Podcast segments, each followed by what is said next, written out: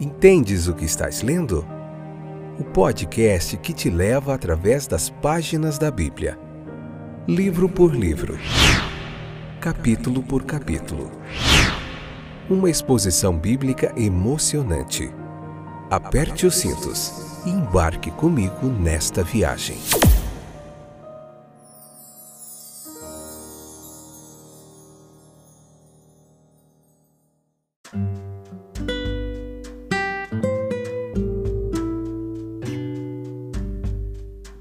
Sou o Fábio e esse é mais um fantástico episódio do podcast Entendes o que estás lendo. Hoje daremos início ao último capítulo do Evangelho de Lucas, episódio número 351. Essa é a quarta temporada, capítulo 24 do Evangelho de Lucas. Vamos ver em quatro episódios, finalizar esse livro e depois vamos para Levítico. Tudo bem com vocês? Uma alegria imensa tê-los de volta aqui comigo para nós juntos aprendermos mais um pouquinho da palavra de Deus. Esse é um momento precioso de acalmar o coração, de respirar fundo e aprender as lições preciosas da palavra de Deus. Esse é um tempo muito especial que nós dedicamos a aprender um pouquinho o que, que o texto bíblico tem a nos ensinar. Hoje nós vamos falar da ressurreição, essa bela história que o cristianismo apregoa, que os cristãos acreditam de que Jesus ressuscitou e vive eternamente. Tá bom? Você acredita nisso? Vamos falar sobre essa ressurreição. É, o relatório das mulheres ali, aos 11, ao resto. Vamos falar um pouquinho dos discípulos no caminho de Emaús. Durante vários episódios a gente vai discorrer, explicar capítulo por capítulo aqui, versículo por versículo, nessa oportunidade que você tem de aprender muita teologia bíblica gratuitamente. Um clique aí do seu dedo no celular, no computador, você pode compartilhar com aqueles que você gosta, com aqueles que você ama, com aqueles que você sabe que tem interesse em aprender mais da palavra de Deus. Estamos aqui para explicá-la de forma clara e objetiva para você tá bom? Com todo carinho e dedicação. Então veja que essa história simples ali, despre despretensiosa da ressurreição, como aqui é narrada no capítulo 24, que você pode ler lá e depois vir ouvir a explicação, é, ela traz à tona outras verdades que não somente aquele grande supremo fato da ressurreição de nosso Senhor as mulheres elas não pensaram em abandonar aquele a quem amavam, mas a quem o mundo odiava e agora havia matado. De manhã bem cedo, o texto nos fala que elas chegaram ali aonde Jesus estava, ao sepulcro. O verdadeiro amor ao nosso Senhor resistiu todos os testes ali que elas passaram. O, o, verdadeiro amor ele sobreviverá às inimizades e oposições de uma sociedade indiferente ou hostil, muitas vezes a mensagem do Evangelho. Não será afetada por eles de forma nenhuma, exceto de fato para ser fortalecido e aprofundado. Nós sabemos por Marcos lá, o no Evangelho de Marcos, no capítulo 16, versículo 3, ele relata que essas mulheres, elas estavam cheias de apreensão, de temor, por não conseguirem tirar a, a, pedra do túmulo. Essa era uma preocupação, como que elas tirariam aquela pedra pesada. Mas mesmo assim, mesmo com preocupação, elas seguiram seu caminho para cumprir o seu ofício sagrado. E quando chegaram ao local, versículo 2, descobriram que a sua dificuldade havia, havia desaparecido. Essa é a experiência comum, meus queridos. Aprenda isso. De Deus em Cristo, do homem que está sempre desejoso de cumprir o seu dever, no temor de Deus, do trabalhador cristão. Quem vai tirar essa pedra do caminho? Nós perguntamos timidamente, apreensivamente, como vamos superar essa barreira intransponível no nosso caminho? Como nossa fraqueza prevalecerá contra obstáculos tão sólidos diante de nós? Sigamos nosso caminho de fé, de dever, de serviço amoroso e então nós descobriremos com grande alegria que o obstáculo desapareceu, o caminho está aberto, a meta ao nosso alcance, o serviço dentro do compasso de nossos poderes. Essas mulheres, elas encontraram um túmulo vazio. Visitantes do mundo invisível, uma mensagem inesperada, embora muito bem-vinda. E em vez de uma triste comprovação, elas encontraram uma nova esperança muito boa e muito grande para ser mantida de uma só vez no coração. Então Pedro também foi objeto de espanto. Veja no versículo 12 que Deus ele tem as suas surpresas misericordiosas para nós à medida que prosseguimos no nosso caminho. Ele pode nos surpreender permitindo um medo repentino ou uma tristeza repentina, mas também ele nos surpreende com uma paz inesperada, com uma alegria inesperada, com uma nova e estranha esperança. Em pouco tempo ele nos apresentará a abençoada surpresa das realidades celestiais. O versículo 4 diz que os anjos estavam ali para prestar serviço, eles sempre estão dispostos a prestar serviço na grande obra redentora.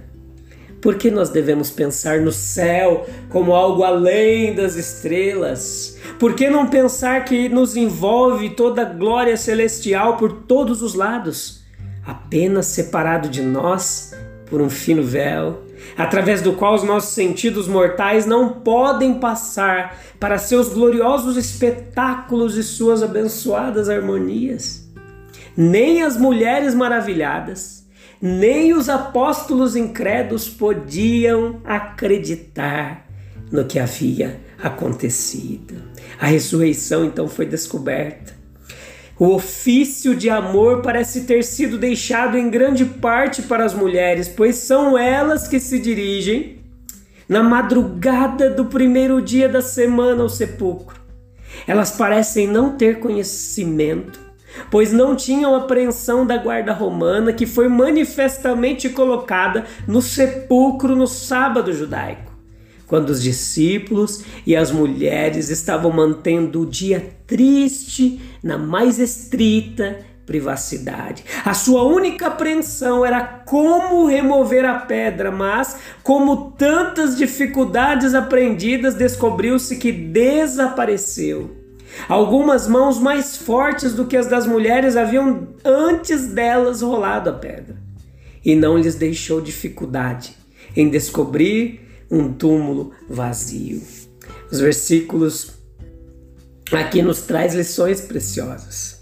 Nos diz que elas haviam empregado a noite depois que o sábado havia passado na preparação de tudo que era necessário para embalsamar completamente e finalmente o corpo do Salvador.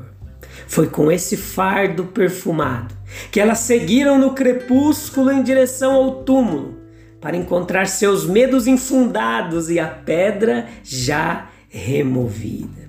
Mas um novo medo agora se apoderou delas. Não há corpo na tumba, ele está vazio. Eles não parecem ali também, os discípulos que correram ali depois, não parece não ter entendido o significado das roupas da sepultura cuidadosamente colocadas de lado. Os versículos 4 ao 7 nós vemos Maria Madalena agindo por impulso. Parece ter se apressado para contar a Pedro e João sobre a descoberta do túmulo vazio. Enquanto seus companheiros esperam mais tempo para obter alguma explicação, se possível, a respeito. E as mulheres que esperam não ficam desapontadas.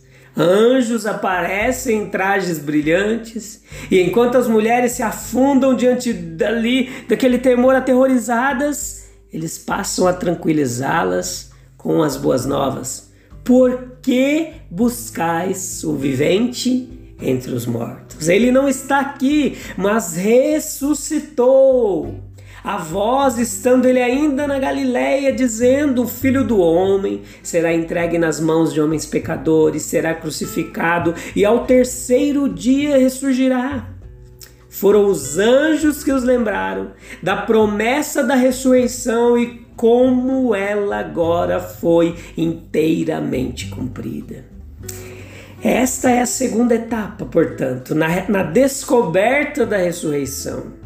O medo das mulheres era que os judeus tivessem ficado com o corpo, mas não poderia ter havido tal conspiração realizada pela simples razão de que se eles tivessem recebido o corpo e ele não tivesse ressuscitado, eles poderiam ter produzido tal evidência no Pentecostes, que teria derrubado o testemunho apostólico e impedido a perseguição ali da da, seria impedida a inauguração da sociedade cristã.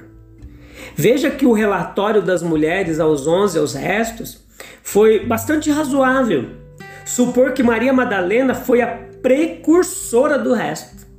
E através de seu relato, ela induziu Pedro e João a partirem imediatamente para o sepulcro, enquanto o corpo principal ali das mulheres, consistindo de Joana, Maria mãe de Tiago e outras mulheres, elas voltaram mais vagarosamente para fazer seu relatório. Em todo caso, a narrativa de Lucas implica tudo o que é dado por Mateus e por João também. Pois os discípulos que foram a Emaús, eles dizem claramente que alguns dos discípulos eles foram ao sepulcro e encontraram como as mulheres haviam dito, mas não o viram. Versículo 24, dando a entender que as mulheres em seu relato falaram de ter visto o mestre. Versículo 11. Veja que os pobres discípulos estão, no entanto, tão dominados pela tristeza e desapontamento que estão totalmente despreparados para o anúncio da ressurreição. E aqui a mente flexível da mulher, ela é revelada em contraste com a mente mais penosa, peneirada e exigente da lógica do homem. As mulheres elas desfrutam das consolações da ressurreição muito mais cedo do que os homens aqui do relato bíblico. Eles absorvem as evidências de relance, eles não questionam, eles simplesmente aceitam. Mas os discípulos não acreditarão com pressa. Pedro, como aprendemos no relato de João, acompanhado por João, ele corre para ver o sepulcro. Ele alcança depois de João, mas ele passa por ele e, e entra no sepulcro. Lá ele vê as roupas de linho colocadas por si mesmas, mas parte sem alcançar nada além de perplexidade. A ressurreição de Jesus Cristo, meus queridos ouvintes, é o sinal seguro, a prova, o precursor de toda a nossa própria vida além túmulo. Sem esse fato supremo e culminante, não poderíamos ter esperança certa, nenhuma segurança. Sem isso, ele não poderia ter sido para nós a ressurreição e a vida. Nós podemos ir ao túmulo e chorar lá como as irmãs tristes de Betânia. Nós podemos cuidar de seu túmulo com o cuidado que é o simples estímulo de pura e profunda afeição mas vamos aprender a dissociar os nossos pensamentos de nossos amigos falecidos na sepultura. Eles não estão lá. Não procuremos entre os mortos o vivo. Ali repousam seus restos mortais, mas eles mesmos estão com Deus, com Salvador, cuja presença e amizade são de grande alegria com os santos e verdadeiros que subiram aos céus. Eles estão na luz e no amor e na alegria do lar. Vamos nos debruçar sobre isso e nos confortar e confortar uns aos outros com esses pensamentos. Veja do versículo 13 ao 32 que os discípulos ali no caminho de Emaús, um grande favor que ele concedeu a esses dois homens, porque porque nós perguntamos, foi prestado a eles. De um nem sabemos o seu nome, do outro nada mais que o seu nome. porque um privilégio tão raro e alto foi concedido a esses discípulos obscuros e não aos mais proeminentes e ativos. Na verdade, nos encontramos bastante incapazes de decidir quem é o mais apto para receber favores especiais da mão de Deus ou por quais motivos ele deseja manifestar sua presença e seu poder. As suas escolhas, nós temos certezas, não podem ser arbitrárias e irracionais. Não. Mas Deus, ele deve ter não apenas uma razão, mas a melhor razão para tudo que ele faz. Mas muitas vezes não podemos entrar nas razões de sua escolha.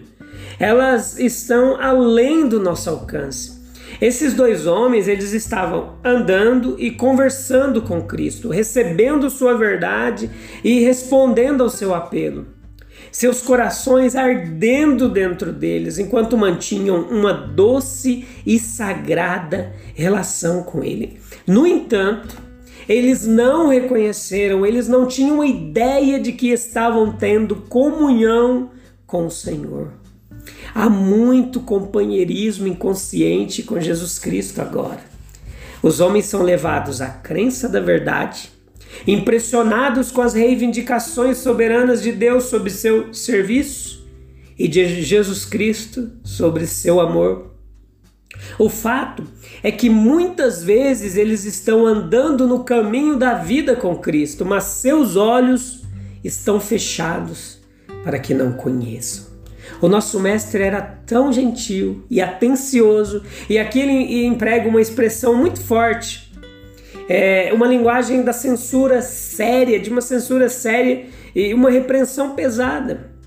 Os discípulos de Cristo, ele falou, deveriam ter lido melhor suas escrituras e deveriam ter atendido a reiterada advertência e promessa que ele mesmo lhes havia dado de sua morte e ressurreição.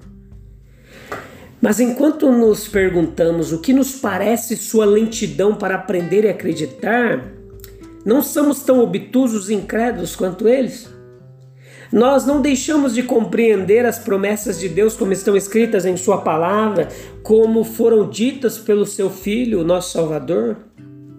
Quando acontecem aquelas coisas que devemos esperar que aconteçam em conexão com o ensino da verdade divina, quando o Espírito de Deus opera poderosa e misericordiosamente nas almas do, dos homens, quando no, corações duros são partidos e vontades obstinadas são subjugadas à obediência de Cristo, quando vidas erradas e vergonhosas são transformadas em puras e santas, quando o reino de Deus vier entre nós, não estamos surpresos e incrédulos também, meus queridos?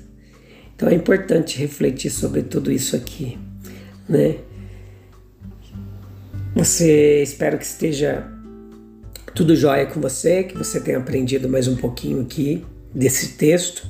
E a gente volta no segundo episódio do capítulo 24 para continuar meditando nesse evento maravilhoso, transformador que foi a ressurreição de Jesus Cristo. Precisamos crer, precisamos voltar a falar sobre isso. Mais do que a morte, falar que ele está vivo, ele ressuscitou e Ele está entre nós, tá bom? Diz que jamais nos abandonaria. Acredite nisso. A gente se vê em breve. Um abraço. Deus abençoe. Tchau, tchau.